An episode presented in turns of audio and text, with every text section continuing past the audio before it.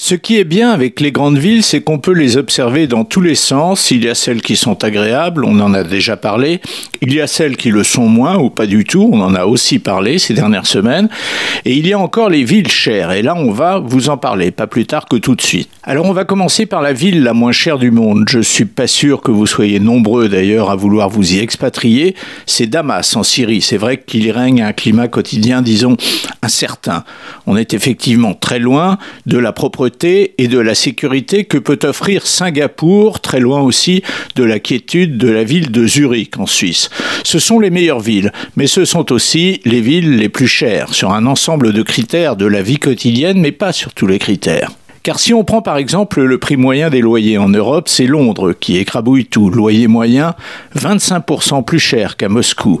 Zurich arrive juste derrière, loin devant Paris, Dublin ou encore Amsterdam. Se loger contribue donc de manière importante à faire de Zurich une des villes les plus chères du monde. Pour Singapour, c'est un peu différent. C'est l'ensemble de la vie qui est plus cher. Les salaires aussi sont plus importants, mais ils ne suffisent pas à offrir aux habitants de cette ville-État un pouvoir d'achat satisfaisant faisant. Pour vivre normalement à Singapour, une personne seule doit gagner plus de 3000 euros par mois.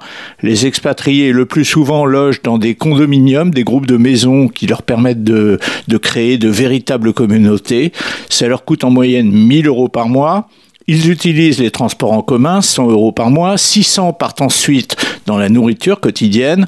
Si on rajoute les faux frais de téléphone, d'internet ou encore d'assurance maladie, eh on a vite fait d'arriver à 2500 euros de dépenses fixes par mois.